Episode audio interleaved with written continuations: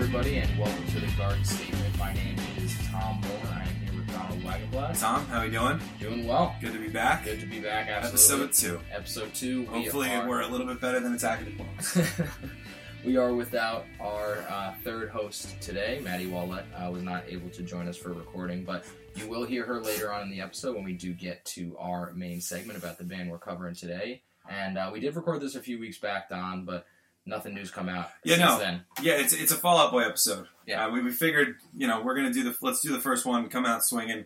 Uh, that's a throwback to the Wonder Years. If you didn't pick up on it for our first episode, but uh, but yeah, I mean nothing really huge has come out about Fall Out Boy. I mean you know they're they're a band who's you know their current story is pretty much their, the current chapter I think is pretty much written.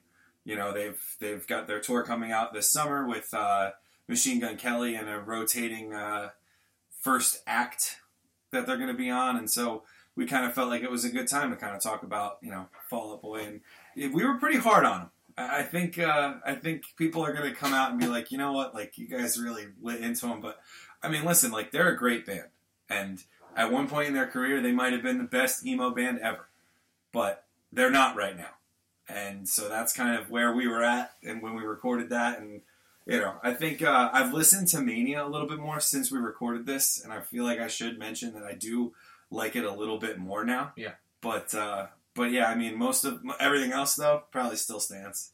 I would say. No, definitely. I think we made some interesting points just about the career trajectory of the band, where they came from, and how I think the lasting point that stuck with me was how they're just not a band for us anymore. Yeah, and that's And know it's that's fine. okay. You know, we're it's not. have to be okay. we understand it because Yeah. where they're not making music for people who like them in 2005. No. They're making music for people who like them in 2018 and who want to be fans of theirs now. Yeah, and, and I mean, luckily enough, you know, they're they're still able to cater to the people who are listening to them since 2005. Like they haven't gone a show where they haven't played "Sugar We're Going Down." Like Right. Dance Dance Dance is still. I almost said Dance Gavin Dance. That would have been something else. But uh, like Dance Dance is still very heavily featured in their set, and you know, it's it's just it's just a different time for them, and they're catering to a different audience, which is fine. Yeah. Again, because you know, go get your checks.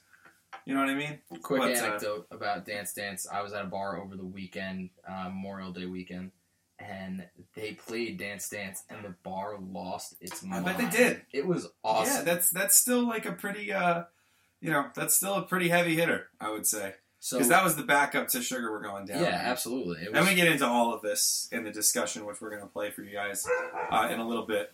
But uh, but since this is our second episode, last week we kind of, or last time we kind of took our, we wanted to kind of explain like what it is that we're going to be doing, and we don't have to do that now. right. So we're, we kind of try to cover some of the big news points uh, that have been coming out, and I've got, I've really got two. One of them, uh, the Dashboard Confessional All Time Low co-headliner that's coming through this summer. I think is you know maybe the tour of the summer because those are two bands who you know if you if you're in an amphitheater or it, luckily for us in New Jersey it's going to be at the Stone Pony Summer Stage. Like Oh. that's going to be a must see tour. You're going to smell the ocean. You're going to hear All Time Low play their song called "The Beach." I'm sure of it. Uh, Dashboard Confessional. I mean, how great is that going to be when they play hands down like during the sunset over Asbury Park? It's going to be a wonderful time, and I'm really excited for it. That's probably, I would say, the tour this summer that I'm ready to catch the most. So I saw Dashboard Confessional play on the Taste Taste of Chaos. Chaos, tour. Two oh maybe it was. I think it was summers. two. I think it was two. two or three summers ago now, and it was oh boy, Saosin. Yep. Taking Back Sunday and Dashboard Confessional. And I think Saves the Day actually Yes, played it was, that date yeah. as well. It was a big time like nostalgia based tour. So Uh, I have to say, Chris Carrabba sounds so good. Yeah, for. I think he's early forties now. yeah, and he still belts out hands down screaming infidelities and all of the hits like it's 2002 well, that's what you want, right? i gotta say he sounds really good. So Yeah. that's definitely a tour i'm looking to catch this summer. And going back to taking back sunday they have a pretty big tour this summer as well. And Yeah, I think- Coheed and Cambria, which is the first time that these two bands, who both came up around the same time yep. in New York, this is the first time they've toured together. and they have the story so far opening up for them They as well They do, which I think is a really interesting choice for the story so far because they could really go headline a club tour Yeah. wherever they want. But the fact that they're taking this swing and going to an older crowd, like they're going to be playing to a crowd that's much older than what they're used to, Sure. which I think is a good thing because I think that you know they can kind of reach more people that way. And they are eventually going to come out with a new album. I think uh, Parker Cannon keeps teasing it on Twitter that like they're just never going to finish it and just keep touring. But I do think that they're going to get an album out. We may see it by the end of this year. And so, you know, it would be probably a pretty good idea for them to drop a single uh, before this tour starts, I would guess. Definitely. Um, and Coheed and Cambria is teasing their new stuff too. So uh, it's gonna be that's gonna be a really fun one. That's PNC Bank Art Center in New Jersey, I believe. Um, I'm not sure about a Camden date, but Not sure about a surprised. candidate. No, they're definitely playing out in uh, Jones Beach uh, as well on Long Island at the amphitheater out there in July as well. So I think that that is definitely going to be a show worth seeing. I saw Taking Back Sunday live on that Taste of Chaos tour. Like I said, I haven't seen Coheed live yet, but I have seen Story So Far, and Story So Far always plays a fun live show. They're so. they're very fun and they have a great crowd. Um, I, I can see a lot of people going to like the amphitheaters of this tour, getting lawn seats, moshing their little hearts out to the story so far, and then just spending the rest of the night like vibing out to TBS and Coheed for and just feeling like they definitely got their money's worth out of it, which is what you want out of a summer tour. You know, it's they're going to be sweating because the sun's probably still going to be out during these, and uh, yeah, it's it's interesting. And then of course the big summer tour. It's the last one, so we might as well talk about Warped Tour a little bit. Um, Tom, I know you've never gone. I have not ever gone to work Yeah, actually. so, Yeah, uh, surprisingly enough. Yeah, but uh, I went. I think it was like six out of eight years at one point. It was uh, you know- Impressive. yeah, thanks. I guess I haven't. I've, I haven't been to the last two. I'm not going to this one, Yeah. but uh, it'll be nice to kind of uh, see Warp's legacy uh, be left behind, and you know, some really great memories. I know a lot of people have spoken up about how they've gone there and had some really difficult times, and so I think because of that, I think it's kind of with the way that the scene has kind of gone and the way that some of the bands who have played Warped Tour before have shown themselves to be, I think now is kind of the right time for Warped Tour to bow out so that we can kind of assess what we're doing to create these spaces, Yeah, particularly in the summer. creating safe atmospheres, making sure you're going to shows where you know people feel like they're in good situations and they're not being set up for you know a, po- a potentially negative situation just from the atmosphere. You know, no fault of their own, obviously. Right. Um, I think um, going back to that, like we're gonna be living in a world where there's gonna be no more Warped Tour. yeah. Bamboozle's been gone for some years now. Yeah, but they'll keep they'll just keep teasing it like it's gonna come Like back. it's gonna like come it, back, like right. it, the comeback was supposed to be this year, and Of now like it it's not going to be in Asbury because they've got Shadow of the City on the No, twenty it's, fifth uh, and uh, Sea and see Surf. Here now, see here now, Yeah, so like they have both of those in August and September. September respectively. So like Asbury Park's not going to want to host that. Like No. maybe they'll wait till Xanadu finally gets done Yeah, so that they can have it at Giant Stadium. 15 but years like, from now. yeah, so um, but yeah, bamboozle bamboozle stings because like, and even like skate and surf never coming back was like, like it, that stuff just hurts. what was it? It was I think it was two years or three years. It was back, and then Yep. you know there was Three just, years it was back. there There was was, the debacle at Six Flags. Oh my god! And then there was, uh, and then there, they did two years in Asbury. And the two Asbury years, from what I can understand, are, were both very successful. I think the one that we went to in 2015 was great. Oh, I thought great. that they did a really good job, like setting everything up. They had good Yeah. vendors. The bands were awesome. I gotta say, the lineup was really good. Yeah, the lineup was great that year. That was uh, the year of the Thrice comeback. They Yeah. had Thrice there. They had Manchester Orchestra coming off of Cope and Hope. They had Modern Baseball, who was in the middle of their rise. The Wonder Years, who were, I believe, um, right at the tail end of the Greatest Generation. Pre No Closer to Heaven. Yep. Um, Gaslight. Gaslight Anthem. Speaking of which, we're seeing by the time uh, this airs, we will be two days away Yep. from seeing the Gaslight Anthem. They have reunited. Uh, they're doing Governor's Ball, which we will be attending. I am beyond excited for it. I. I'm so excited for it. Like I keep forgetting that it's happening. yeah. So then, like, I'm just basically saving my excitement for the train ride on Saturday. I can't even put into words how I feel. I mean, Yeah. obviously, Gaslight Anthem. To uh, Don knows this. Yeah. Gaslight Anthem is my favorite band of all time.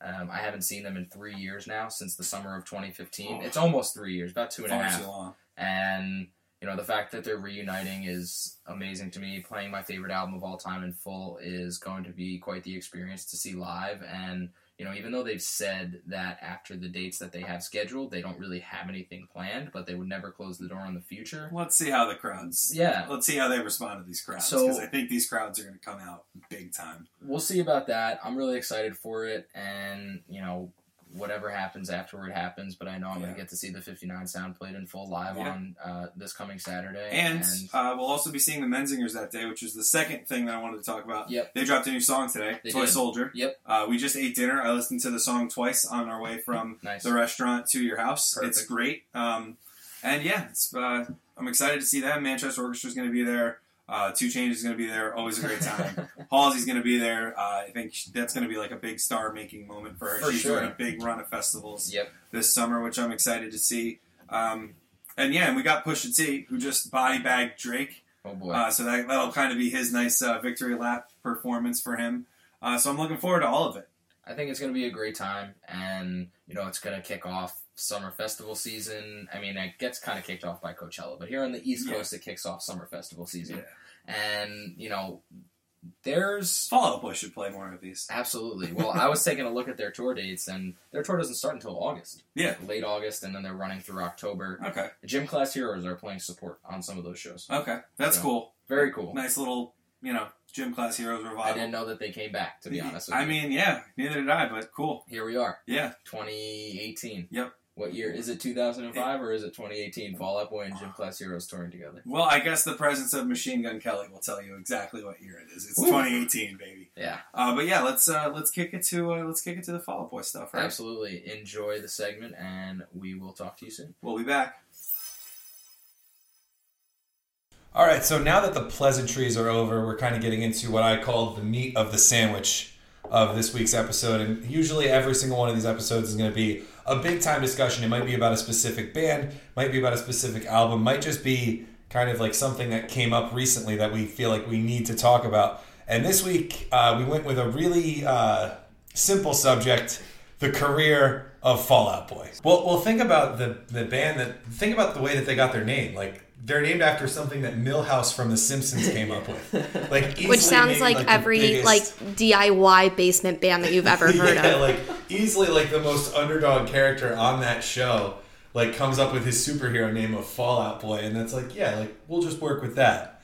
Um, I, I think it's great. I mean, to see what they've become is super. It's like super inspirational, obviously, because like you know, follow your dreams and get out there and do everything. But I just feel like the way that they've done it has just not been super um, accessible to their older fans, and that's the problem. I think that a lot of bands are going to end up coming up with is how do you stay relevant to the people who first listen to you, but Yeah. still attract more people. Right. I think their hiatus is super important to look at as kind of that tipping breaking point um, because they were, you know, inactive for so long and they came back as almost an entirely new band. That was what was interesting about it was when Save Rock and Roll came out, everyone was so on board with it. They were like, "Oh man!" I mean, I know. I'll put my was. hand up. Yeah. Like I love that album. I still I, do. I, I re listened to the entire discography today and it's an album full of bangers. yeah, Yeah. Like they did a really great job I as a could probably comeback. do without like the Courtney Love song. And No, and- I, I will go to bat for that song. if Courtney Love was not in that song, we would look at Rat A Tat a little bit differently. Courtney Yeah. Love killed Kurt Cobain. She did. she did. did, and that's a fact. That's a, that's a stone cold fact that I will, that I will But like, dispute. but even like the like the way that Fall Out Boy came back, like they didn't want to just come back and because like if you take a look at when Fall Out Boy came back, they came back 2013. That was really the start of this old school emo band Yeah. cashing in on the 10 year anniversary of their album. Right. This was after Jimmy Eat World did Clarity. They also did some shows behind Bleed American. Yeah. Taking Back Sunday took uh, Tell all your Oh my gosh, tell all your friends all around the world. There were tons of bands like popping up and doing anniversary shows. And Fall Out Boy, I think we're kind of just looking at that and be like, if we're going to come back, it's not going to be from this because Right. they came back at the 10 year anniversary of Take This to Your Grave, which Yeah. would have been perfect if they did a tour like they that. They did could have sold out whatever room they wanted to do that. But they come back and it's just like, we're not coming back to, to you know rest on our laurels. We're coming back and we're going to collaborate with Courtney Love. We're going to collaborate with Big Sean and Two Two, Chainz. Chains and Sir Elton John and like we're gonna do whatever we want to do because we realize that we need to be doing this. So I think that that's a good place to start. Then, like they came back at the 10 year anniversary of Take This to Your Grave, and that's what brought them on the scene. Yeah, But they came back as an entirely different band, and I think that's even more uh, poignant of than coming back and putting out a new album as opposed to coming back and doing a 10 year tour. Um, they came back and reinvented themselves entirely. Where so when I was going back and listening to the discography today, trying to figure out like what's the point where things started to get a little hazy. And you can hear it in when they signed the contract uh, with ESPN to play centuries at every commercial break for six Literally months during college football break season. for six months. It Yeah. was insane. Yeah, and but you listen to that and then you're just like it's that kind of boom of growth where I think that was huge specifically because that brings them past that point of even I think when Folie à Deux came out, it, they were a big rock band, but they were still had those tendencies and having those people, you know, whether it was, I guess maybe like a couple years older than the generation that kind of grew up with them, as still being like, oh, they're that emo band. I think like what we forget about now is when Sugar We're Going Down came out and like when Dance Dance came out, like they were a pretty big pop band. They were on TL, gigantic. TRL. Yeah, I mean, And, and like even the when scene, Thanks for Stevens the and Memories Arms Race was what two on the pop charts. I think. Um, I think I'm pretty sure. Thanks, thanks for the memories came up at in the top five as well. Like they were huge, and then like, but I think before the hiatus, they were really struggling with okay, what kind of band are we going to be? Are we going to be this band that keeps stretching and reaching for you know pop success, or are we going to stay true to to what we are? And you know, I think with with the hiatus and when they came back, I think they realized like we don't have to say we're going to do this one thing, we're going to be this one thing. We're just going to be whatever they want. Yeah, and I think Or whatever the, we want. I think that's pretty evident on Folie à Deux too, because they were like lacking so much direction. I don't Like, care. It was it was all over and it's the a place. fantastic album. Uh, It's it's it's not my favorite album of theirs, just objectively, but like it was very clear that they were trying to like break away from what they were doing. But on that note, I would disagree somewhat only in when I was listening to these albums today. I was trying to figure out, like, okay, now knowing where we're at and knowing where we started, where did things start to kind of get messy in the middle so we could have kind of predicted where they're at now? And I think if you, I were to restructure the discography, I would switch Folie à Deux and Infinity on High Yeah.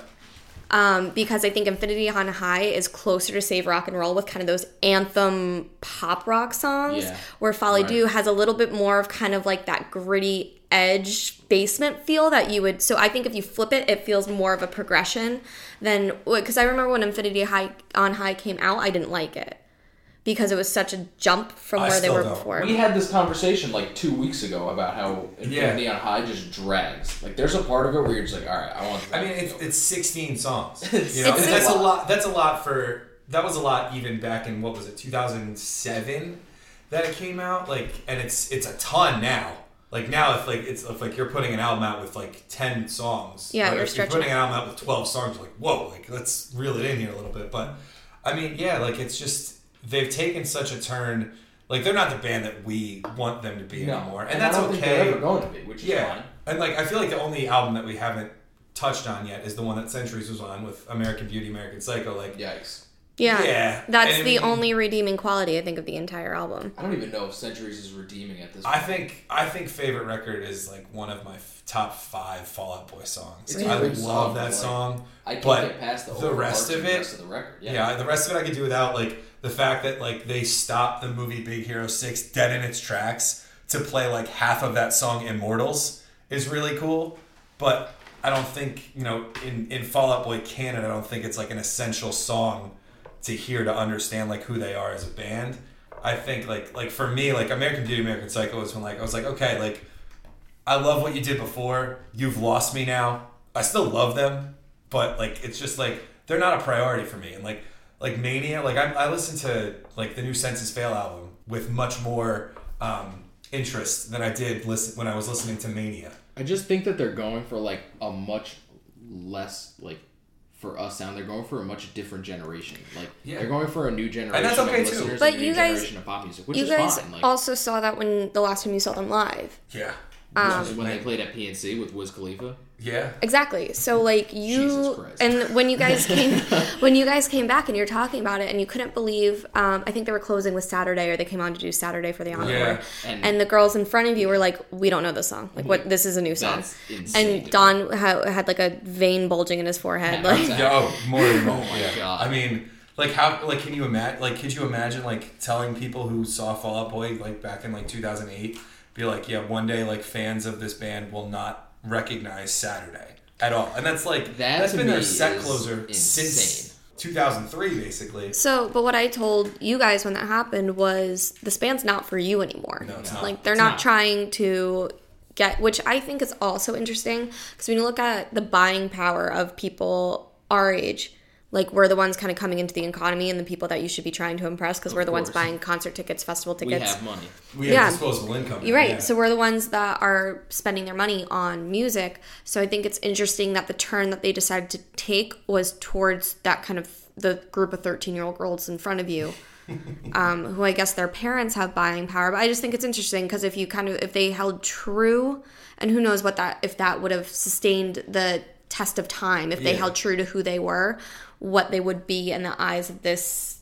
I don't know. That's just like I'm, I'm just business trying to make sure but- that like we don't sound like super pessimistic about No, them no, no, either no, no, because no, no. I don't think they fully let go of where they were because I don't like think so. like you can look at their summer tour and be like well they're touring with like Machine Gun Kelly like that's really weird God damn it. but like if you look at the undercard like a couple of shows on that tour every time I die is going to open those shows Which is great. yeah, which is fantastic. Like they still have their finger on the pulse of like of emo, but they're just not pandering to that crowd anymore. Like this is the band that really broke Twenty One Pilots. Like Twenty One Pilots opens Right. up the Save Save Rock and Roll Arena tour, and like ever since then, their trajectory has been Huge. massive.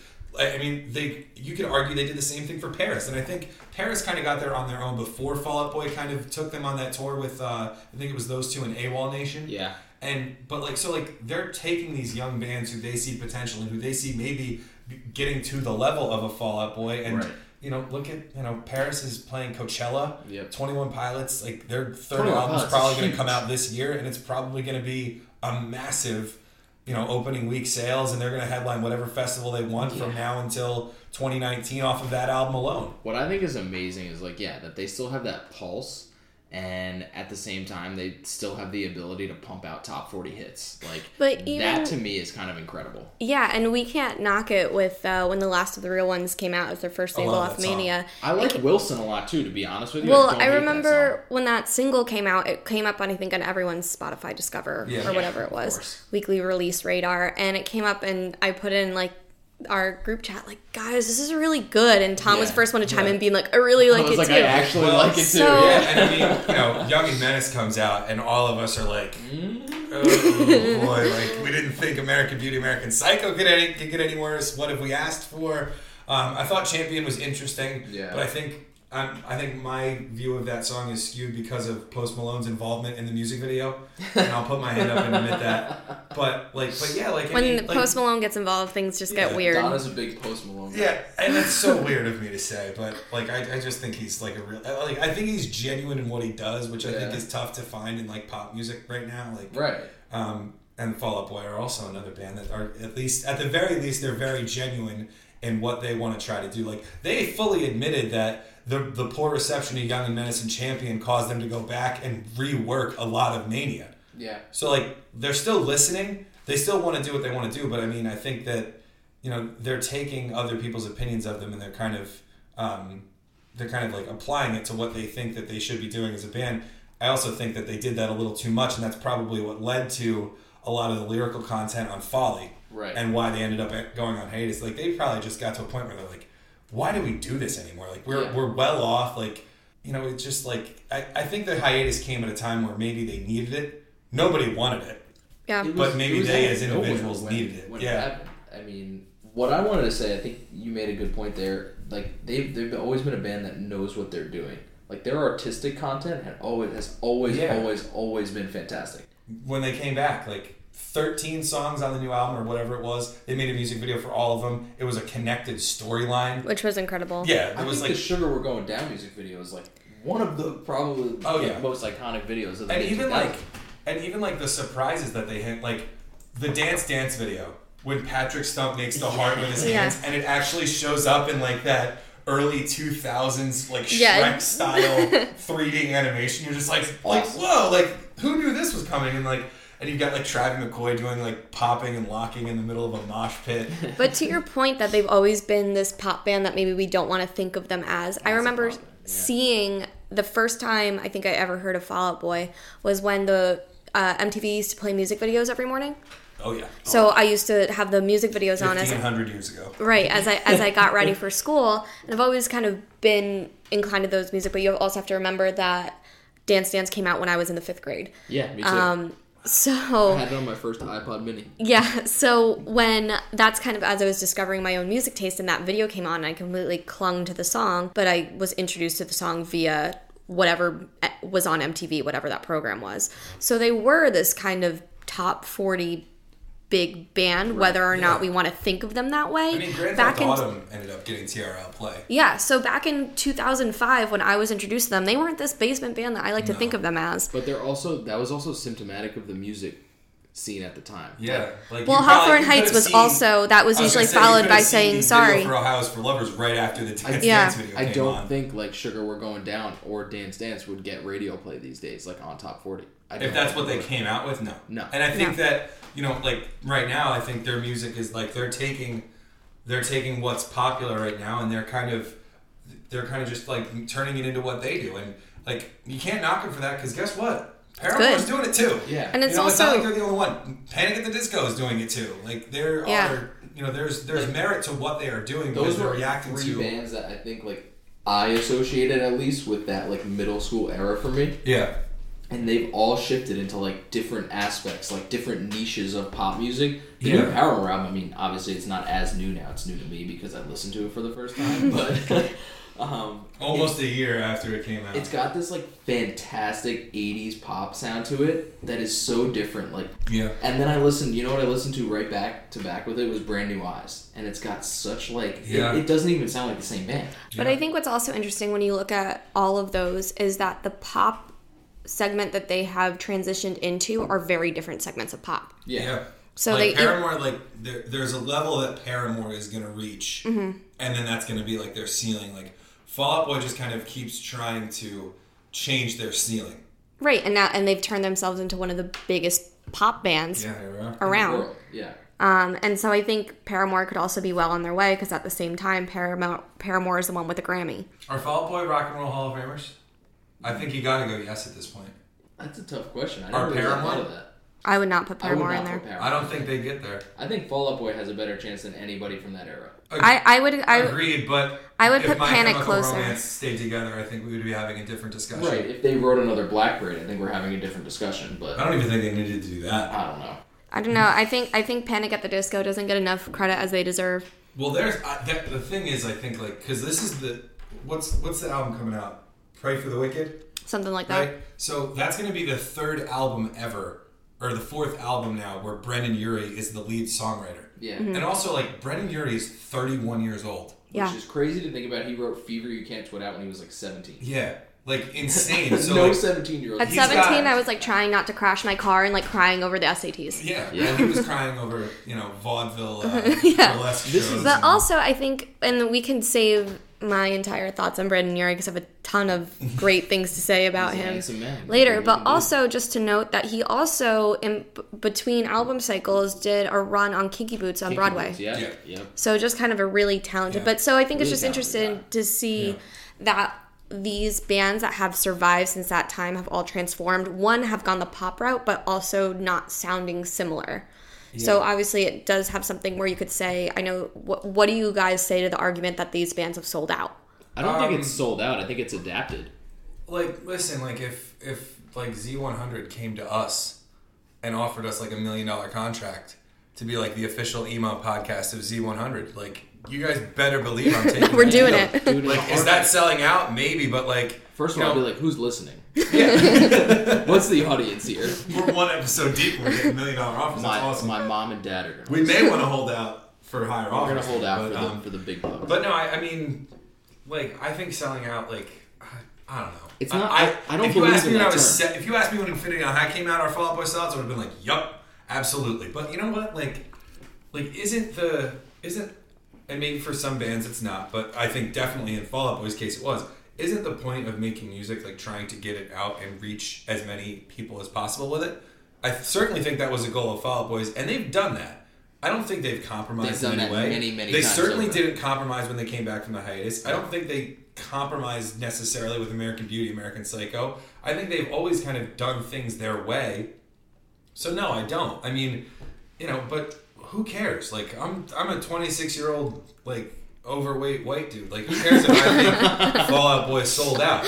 You know, like I still bump under the Cork Tree. I still Yeah. bump Chicago so two years ago.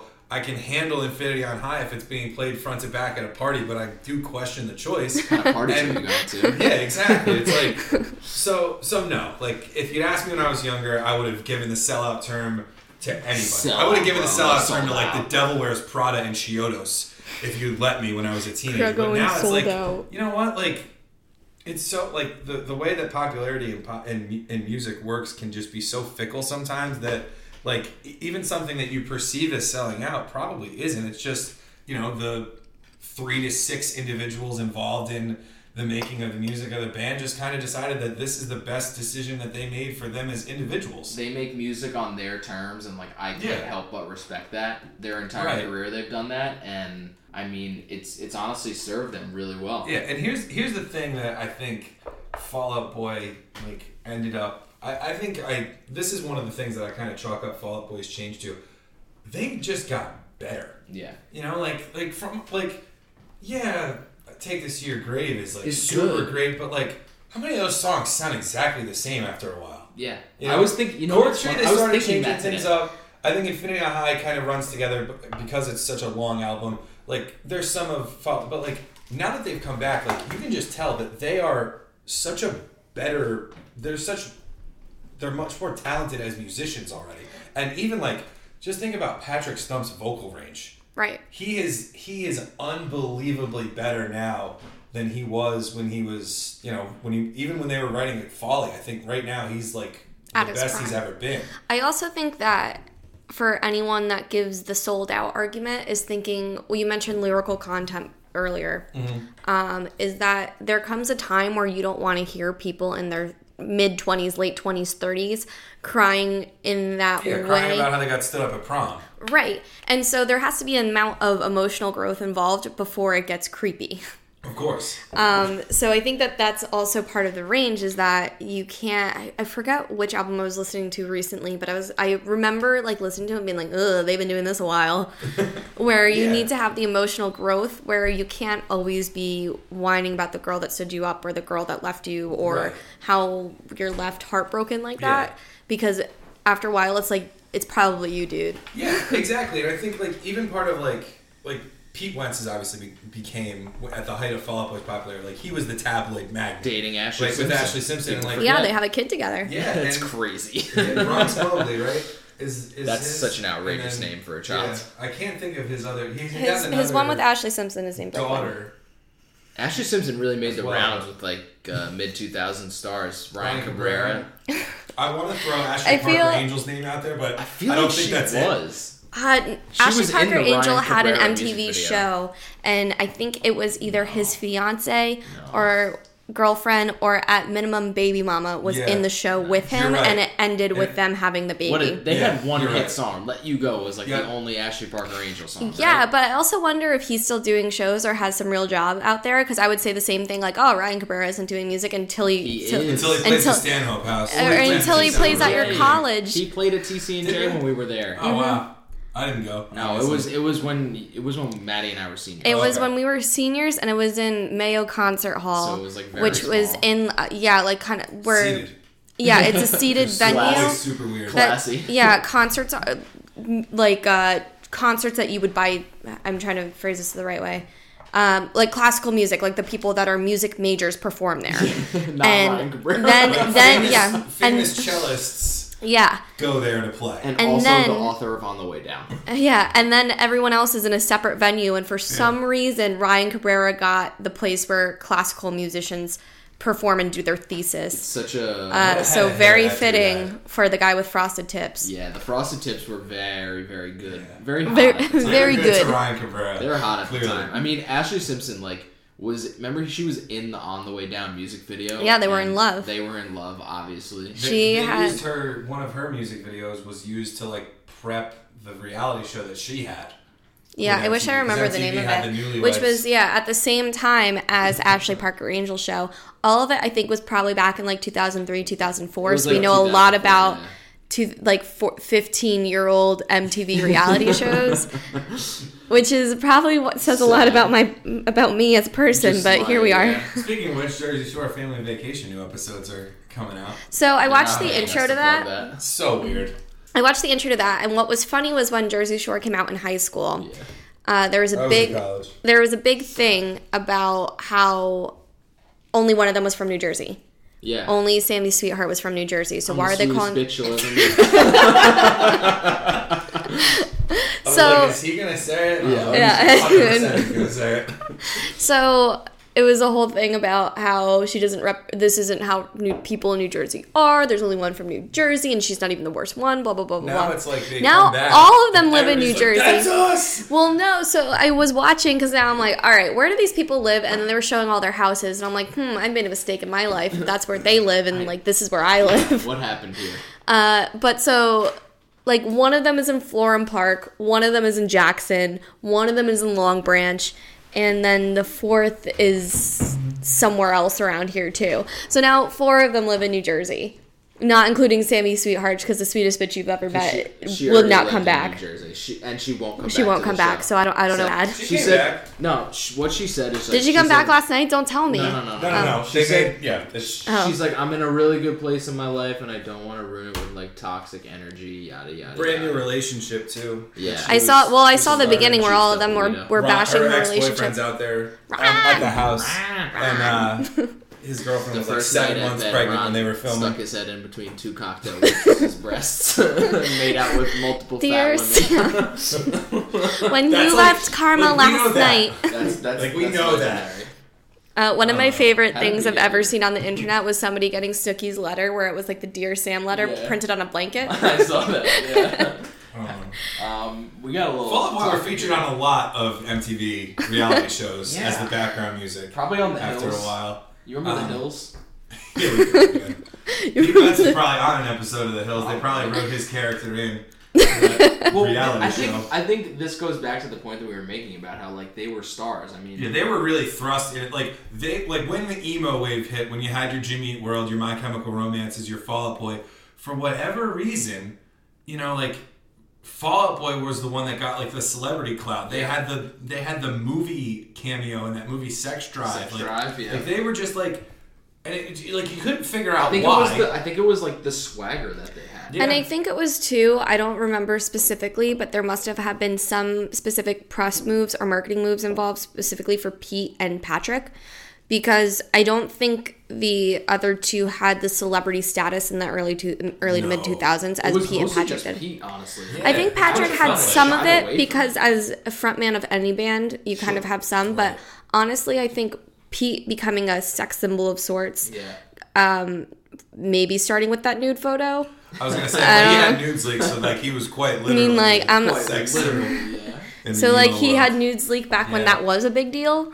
So Um, yeah, like he, Pete Wentz just acquires this celebrity status. He gets the tabloids, and it was just like, I, I think like all of that was just reaching a fever pitch. How about Kim was what led to Kardashian in the Thanks for the Memories video? like, Wow. right as the the Keeping Up with the Kardashians is about to start. See, like that to me is the most emblematic thing of Fall Out Boy. Like they were so intertwined in society. Like they have such a unique place. Like other than any emo band really that you can think of, even more so than Panic at the Disco. Although with Brendon Urie being on Broadway now, he's going to kind different. of reach his scope. But it's a lot different than Kim Kardashian From a pop being in culture- a Fall Out Boy music From video. a pop culture aspect, it's like you look back at 2007 when that came out. Seven or eight. That yeah. was like right about when like the Kardashians were coming into the public eye and like really starting to make a name for themselves. a simpler time. I'm gonna say it.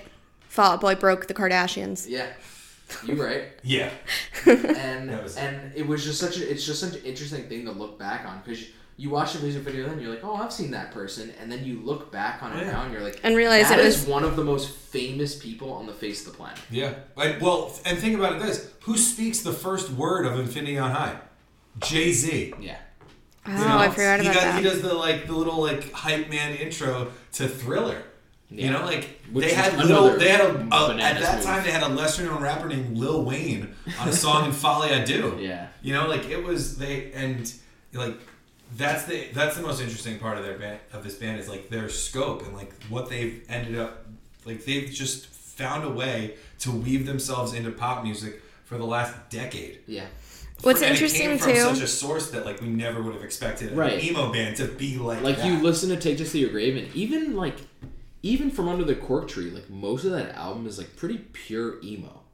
And I would think Yeah. I would think um I would think From Under the Cork Tree even leans more emo than than Grave. than Grave does. Yeah. Yeah, because like I just like all of that is like angsty pop punk to Right. me, and then like they kind, they kind of. So- Maddie just pulled so- up an Pete issue Wentz. of uh, what was it, Cosmo Girl? of Cosmo Girl. Yeah. So now, the so now I'm going. good I am now focused on the emo dreamboat. Yeah. So if we're talking about kind of how that he be like Pete West Wentz specifically became a sex symbol, he is the one that has uh, an album cover on Cosmo Girl uh, of him in full emo glory with the long straightened hair and the tattoos showing and the eyeliner. Yeah. With Oh, uh, yeah. Fall Out Boy's Tie Pete with Wentz. Girls don't button-up need shirt. makeup to be hot. So you've heard Well, it here he's first. wearing makeup. Oh, he's wearing Probably. makeup. But I think that's just a testament to like you like they were on the Kerrang and they were on you know, I don't They know were- if I mean, yeah, like, everywhere. alt press getting them to be on the cover was like a huge deal because like alt press just became like so beneath them Right. when they were in their heyday. So like, did Fall Out Boy get a Rolling Stone cover ever? Probably. They see. must have. I mean, right? think about- Panic at the Disco got one when Fever came out. Think about how big they were right after like Cork Tree came out, and they saw like all that success from the three singles on that album. Uh, yeah, just- Yeah, they did. Let me see if I can find a date. On and back in 2007. Yeah, Okay, that's right so about that was when Infinity. Infinity was coming out. Yeah. But so even then, what's funny about their Rolling Stone cover, still to kind of go back to how they were kind of how Pete Wentz and Patrick became more of celebrities within themselves and these icons, Right. Is that so you know they all have stylists and stuff like that when they get these Yeah. magazine covers, but Right. still it's Pete Wentz shirtless uh, with eyeliner on while everybody else is in you know literally- vests, hats. There's a banner that's going over Joe Trohman's face, Just and then like the Fall Out Boy is covering up to Andy Hurley's neck. And like yeah, and half of Patrick's like, stump. And You're so the, those two. How how could you have all of that happening to you constantly and not be like, can we just not do this for a while? You know, like two years later. Two years later, we, we thought we would never see Fall Out Boy play again. yeah, You know, that's and then that's, like I think that's that's quite emblematic of, of how fame can work. Is like it can be gone in like two seconds. But like, did you guys like pay attention to any of the post hiatus stuff that they did? no, Like, Um, so like Patrick did his solo stuff. That he was- actually opened up for uh, a Panic at the Disco tour right, Right. that I was able to catch. It was a cool tour. Like it was definitely something like worth watching. Like he was cool. Like he did um, he did a cover of In the Air Tonight, which was awesome. He would like stop singing mid song and like just go drum because he felt like it and stuff like that. And like that was like when you saw like how talented he was and everything like that. Like Pete Wentz trying to do that black cards thing, but that like never got off the ground. But Andy Hurley and Joe Trohman, like they arguably had the most successful side project in quotes, if you will, with uh, the Damn Things, where they Yeah. got Scott Ian and I think the uh, another guitarist from Anthrax and Keith Buckley from Every Time I Die right. was singing like, and that band ripped. Like they would have been such like if they if if Fall Out Boy didn't come back from a hiatus, they would have been such a great like butt rock band. we would have pointed at them and be like, all right, a lot of the stuff that Sirius XM Octane channel plays is garbage, but like sometimes you hear them play the damn things, and that's pretty cool. Coming up on our next episode, we're doing an oral history of butt I don't uh, putting butt and oral right that close to each other in a sentence is really dangerous. it's actually just going to be. Thank God we're not on on air anymore. yeah, right. Um, what I also think is notable about Patrick's stump when we're talking about how um, talented he is and kind of where his career gone or has gone um, solo wise would be his features.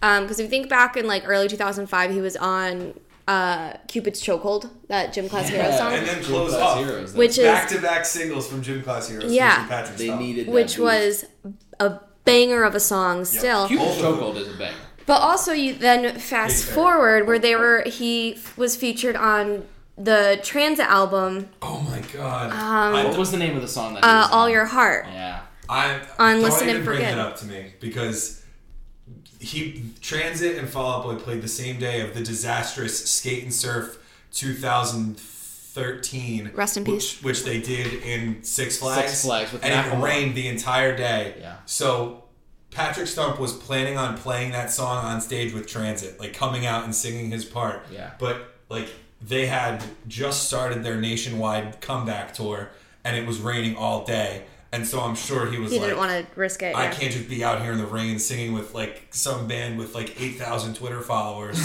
like like it would have been cool, but like I can't do it. Like he tweeted out an apology that I checked on my phone like right before Transit started playing. I was like, we just missed the only chance ever To see that. to see live. that to see him play that. Did song he produce the album, or do we know how that feature happened? I think they just reached out to him. So like Somehow, also like they had a common Patrick connection. Stump was just bored. and, So like wanted also how crazy is that though? So you heard Yeah. him like, and he did a whole bunch of other weird features. Like he was on like a Tyga song at some point. Jesus Christ. Um, if you Fueled remember by who, Ramen, I think connection with that or Decaydance or something. um, whatever. Tyga and Travis McCoy are cousins, I think. What? I'm gonna look that up. Sorry, That's that's, way off the rails, but That's I'm pretty absurd. sure they're cousins. But so, but so either way, like him on a Tyga song, Weird. weird. Um, if you remember who Cruella was, he was on a Cruella song at some point. They played at TCNJ too. That I Uh, didn't know. useless. Well, I don't know why they, anybody would do that. Okay, if we haven't mentioned this in the introduction segment yet, all of us met at the College of New Jersey. So when we say TCNJ, that's what we mean. Sorry. Um, and TCNJ has a fantastic music scene, so you'll hear probably a bunch about it. We, we did see Paramore there once, and they played probably the worst set list of, ever of all time. At, I am adding you, Craig. Not even here to defend himself. Uh, yeah, you messed can tag him in the show notes. Um, so, but I think the transit thing was really interesting because it was back in 2011. So I guess like Patrick Stump isn't up to too much, but goes and ends up featuring on one of the greatest like album to- uh, emo albums in recent history. what am I missing? Isn't it interesting? Oh no, it's great, but like, I'm sorry, I'm drawing a blank. Uh, he when he was featured on Transit's Listen Oh, Forgive. okay. I was like, wow. You, I was like, oh, I'm surprised you think "Listen and Forgive" is that regarded. I thought that was only me. Sorry. No, I think it's fantastic, and I think it's Yeah. withheld the test of time. But I also think it's cool that when you listen back to it, especially which I did recently, where I was listening to it and I was like, "Is this Patrick Stump?" Yeah, and it was because you almost forget, like, what Yeah. what the heck is Patrick Stump doing on a tran like Transit's first album, Yeah. right? That's right. It was their second, but Okay. it was their first on Rise. Oh yeah, okay. So for a lot of people, it was the first time they'd ever heard of trans. Right, and all of a sudden, like uh, when I was listening to it, I was like, "What?" And I was like, "This can't be Patrick Stump." And so then I had to Google it, and I was like, "No, it is." And I guess he was just bored and like found a good album. I don't know, Yeah. but If I had to say like one thing about Fall Out Boy, I would say that they are the defining band of like that emo pop punk that pervade into the mainstream. Like Yeah. they are that defining band to me. It- It's hard to argue against that. I mean, You they know? had one, they had probably the best pop punk record Mm-hmm. of all time in Cork Tree, and I mean, it's hard to to kind of like you said argue against the fact that they defined that era for those types of bands. Yeah, and and now they're trying to redefine themselves, which I think is is super interesting because Yeah. like whether I end up liking their new stuff or not, like Fall Out Boy has my full attention. Absolutely. Like, like, I'm always gonna want to know when they're putting out new work. I'm always gonna want to know who they're touring with, when they're touring. Can I go? Is it on a school night? like all that stuff. Like I want to know that because like at the very least they are a an extremely compelling band. Like the next step that they take is always going to be something that you never quite expected. Right. yeah, I think at this point I am a fan for life, Oh, absolutely. and I'm going to continue to be interested. And while American Beauty, American Psycho was not my thing, and while Mania not really my thing, I didn't mind the first couple singles. I haven't really delved. Last deep of the into Real rest Ones is it. is a Last of banger the and a Real Ones half. is awesome. I So like that's Wilson, what. too. And so while the album as a whole might not be for me, I'm sold on that single being like they still got it. I'll still listen to anything that they put out. Um, so I think at the very least, they always, with anything they put out, have the opportunity for a first listen. I'll always be interested. Yeah, Definitely. Like they certainly haven't become one of those bands where like if I am like talking to like someone from the younger generation that I end up running into at a show or something, and they're like, "Oh yeah, like I really like the new Fall Out Boy album." I'm not gonna be like, "Ugh." Like, Yeah. I'm not gonna be that snob. You're gonna be like, I'm just "Cool, that's oh, great." Really? Like I remember when Fall Out Boy like played real guitars. Like, Because What it'll get them into their older stuff too, because it's translatable. Yeah, like like you could easily see somebody who really likes Mania going back to Folie à Deux, for example, listening to like Water Buffaloes and be like, wow, like this is this is a really different thing for Fall Out Boy to do. But then you hear like I forget what song it was. It was the one with Lil Wayne on it. I just can't remember the title right now. Because which is something that we probably should have brought up. All of their song titles are really friggin' long. And Best- have nothing to really do with time. their songs at all. Nothing really to do with anything. In some cases, That's the only uh, reason I can remember the last of the real ones is because they just keep saying it. So that one's stuck. At least the words are short in that one. You know what I mean? Like. and it sounds kind of like Yeah. one words when they sing it. Okay. Last of the real ones. Yeah. Um, Singing like the guy from Barenaked Ladies. oh my god. Why did that come up? I'm I don't sorry. know. Um, but I mean, it as a closer, let's rank. If you had to rank their albums, let's go around the table and do that. No. No, you can't do it. I, I'll do it, but I don't like. Um, I don't I like think- it. I think my, my favorite album from them is Cork Tree, so let's just throw that up at one. I think I gotta go Grave two, Folie à Deux three, Save Rock and Roll three. That's right, we have a tie. Three A, Um, three uh, I'll put four. I'll go Infinity on High, Mania five, Beauty Psycho six. I would put Beauty and Psycho like 496. And we're not putting uh, and we're not putting evening out. We're not regarding evening out with your girlfriend No, as because an the because the band doesn't regard it at all. So why So would we? we'll, My we'll take ranking is exactly the same as that, so I will not repeat myself. Okay, Maddie, any uh, Any thoughts? any idea? It's so Um, tough. I feel like Folie and Infinity can be interchangeable on mine. It depends for me. Okay, Um, I Infinity has grown on me a lot since then, but I do understand the perspective of a lot of it sounding similar. Yeah. Um, I usually take that album in as a whole, not track by track, which is why I like it because I look at it as a one kind of work as opposed I to a bunch that. of tracks. just- I definitely So- can see Yeah. why. I like that. So as long as you buckle up for the ride of the album, I think you can take it in as what it's worth. Um, so I would say those can be interchangeable to me based on what I'm looking for. But if I had to be steadfast, I would say Cork Tree, Take This to Your Grave, Infinity, Folie. Sorry, no. From Under the Cork Tree, Take This to Your Grave, Save Rock and Roll, hmm. Infinity and High, Folie. Actually, Mania. that was what I meant to say. I changed.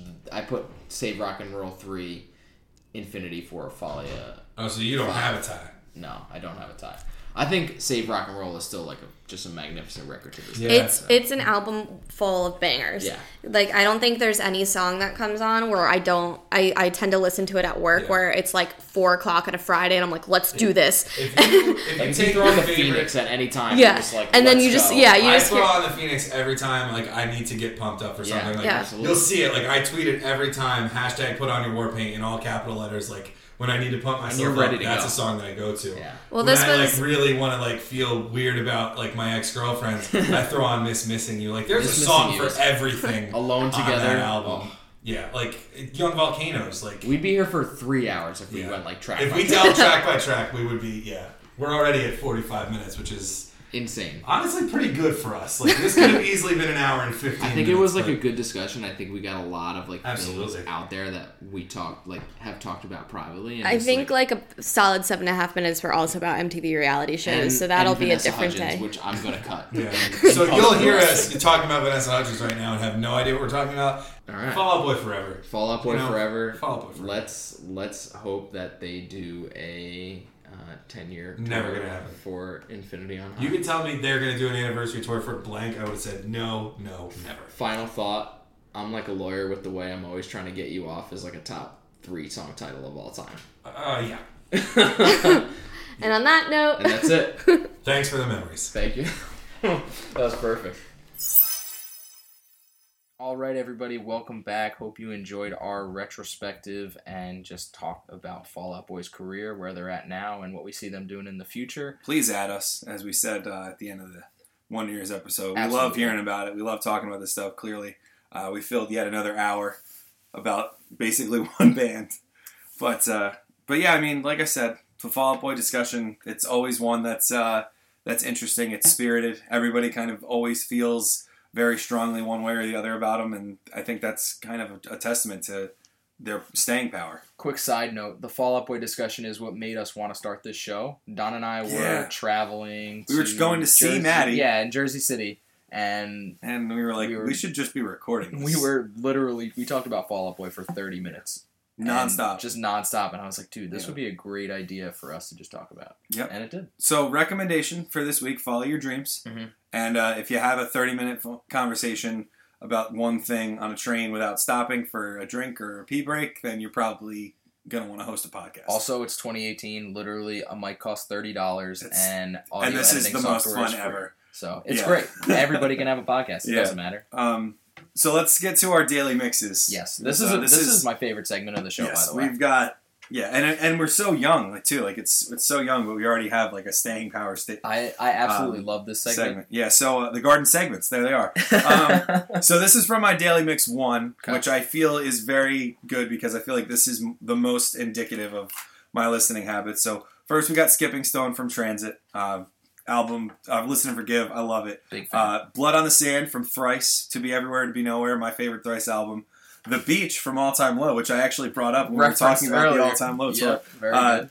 Tiny Raindrop from Balance and Composure. Wow, that I was kind cry of tiny raindrops That every was- time I think about the that was a hard left turn. From, It was. from that mix. Well, get ready for another one because the next one is Whoa Oh Me versus Everyone from Forever the Sickest Kids. Yeah. Wow. Somehow the, those all fit together, Yeah. but uh, but Go yeah, an It. So it's been an interesting couple of weeks. I've been doing like I've been like going through like pop rock and then like really heavy stuff, and Yeah. then like I'll go pop rock and then back to really heavy stuff, and then I'll start really heavy and then I'll go pop rock. So I think that's where that came from. But yeah, some really good ones in there. Um, yeah, that's a. I, by the way, the balance and composure breakup. I didn't know that they actually. Bro- I love balance and composure, and then I didn't know they actually broke up until one day Yeah. you said, "Yeah," and balance and composure broke up. I was. Yeah, I was, that upset. That was yeah, that's a that's a tough one to take because you know the, creatively they were just so far ahead of the curve of everybody else that they came up with, and so I feel like like they're going to be sorely missed because they were really good live too. Like they Mhm. they did a lot of different stuff with their arrangements and stuff like that, and so they were always interesting to see. One of the first concerts you and I went to together was Manchester Orchestra and Balance and Composure. and Seahaven was there. no, um, God, I'm forgetting his name. The lead Mm. singer of balance. Kevin. Composure. No, the lead oh, John singer- Simmons. Jon Simons at Siren Records. That's right. Yeah, that was really cool. Yeah. that was It really was cool. a good show. Um, so this is my daily mix two. This is all '90s and early 2000s pop rock. Oh, let's go. So the first song is "How's It How's It Gonna Be" by Third Eye Blind Can't go wrong off with their that. self-titled album. Now, Third Eye Blind self-titled album is one of my favorite albums of all time. I'd probably put it top five. Mhm. It's front to back one of the best pop rock albums ever written, and to this day sounds like it could have been made a year ago and not almost. Uh, that album came out in 1997, so 21 it's years. 21 years old. Old enough to drink. I got the 20 year edition vinyl last There you year go. when That's right. out. That's So right. my second is "My Own Worst Enemy" by Lit. That's just Oh, it's a great song. that's a memorberry song. Yeah, for sure. and it's one of those songs that comes on in the car and you have to sing it. Yep. The third, Every single time. this is very a- loud This too. is an interesting one. "Runaway Train" by Soul Asylum. okay. That's a real sad song. Very. Two Princes by the Spin Doctors. That one's awesome. And I have to say, I have to say, I have listened to that whole CD, "A Pocket Full of Kryptonite." Really? People don't give the Spin Doctors enough credit. Damn. That's a take. That's a take for That's you. a take. That's a good take one. for you. And I want the I want to just sneak this last one in here because this one really came out of nowhere. "Let It Happen" by Jimmy Eat World off "Chase This Light." Well, I mean, you know what though? It like now that I've thought about it for the na- last five seconds, Yeah. it makes perfect sense. Absolutely. Like, that. That is like the that is a very quintessential '90s pop rock sounding song. That came That opening acoustic guitar lick is Yep. perfect. Oh, I the love that song. the huzz at the end of every chorus. I mean, that song's great. That's become one of my favorite Jimmy Me too. World songs. Sneaky. Um, yeah, people slept on Chase This Light big time. Because I mean, they had the huge single with Big Casino, Mhm. and you thought that like they had it with uh, they had it with Bleed American. Pain and work from Futures really kept their momentum rolling, and then all of a sudden it just seemed like they just fell off a cliff. It fizzled out and really quickly. it's not because of the quality of their music. Like they are really, really good. Um, I had "You Are Free" from Integrity Blues, which came out two years ago. They just put out two new songs, Mhm. um, "Love Never" and "Half Heart." I mean, like they are on a ro- they've been on a roll basically since Clarity came out in '99. Which, by the way, Clarity turns 20 next year, and that was really the album that started this whole 10 year anniversary tour trend. Right, Yeah. So like it would be interesting to see if Clarity gets a 10 year tour and then a 20 year tour next year because I would go because I missed the 10 year tour. Oh, you did. I, I didn't go, yeah, Okay. because I, number one, I like wasn't super into Jimmy Eat World at the time, and number two, I didn't know Clarity at all, and Right. now I do, and now I really do. So I you think know, I'm looking forward to seeing if they if they do it. an interesting point to be made is can you consider Clarity one of the formative albums of the emo genre? I mean, I, I'd think say you yes. I think you have absolutely. to. I think you have to because that really put them on the map. It really kind of gave it like you got to you got to think about that. You got to think about Four Minute Mile from the Get Up Kids. I think those are the two that like that are sticking out in my head right now.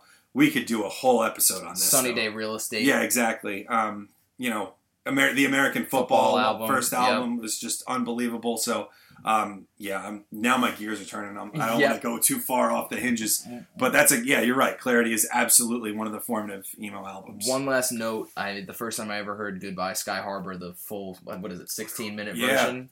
I, I was like, okay, I see what this band's doing, Yeah. and I like it. I see what's going on. um, so we're gonna finish out with our recommendations for the week. Now, Yeah. What do you got? Well, uh, Avengers: Infinity War update. I've now seen it five times in theaters. Fantastic. Um, Deadpool 2 was very good.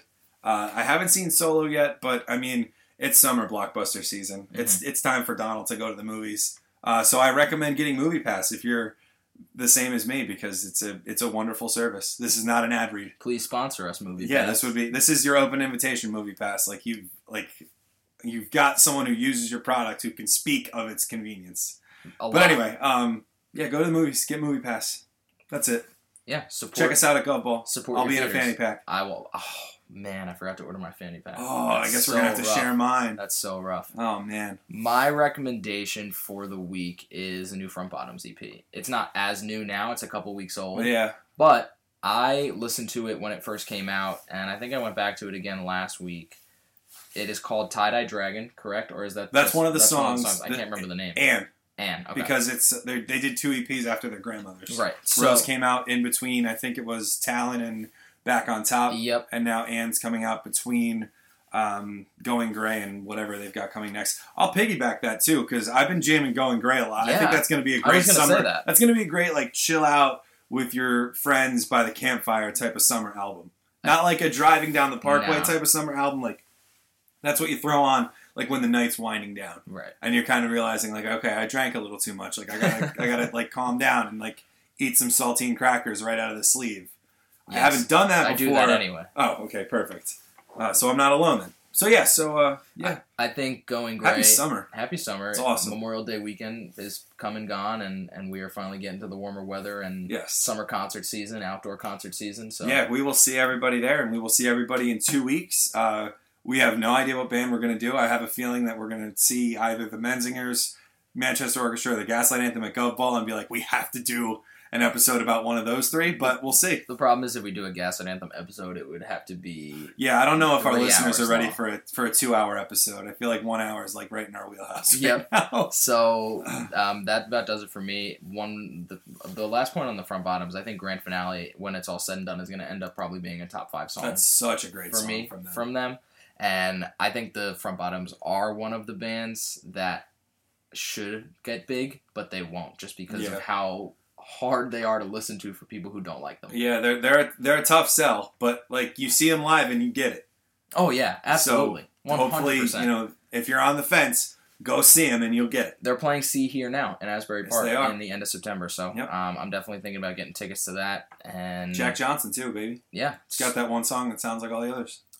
He definitely does. Also, There's your take. also Incubus is playing. That's the. There's That's, your parting take. we're gonna end every show Goodbye. with, with a take. Thank you for listening, and we will see you in two weeks. Bye. Later.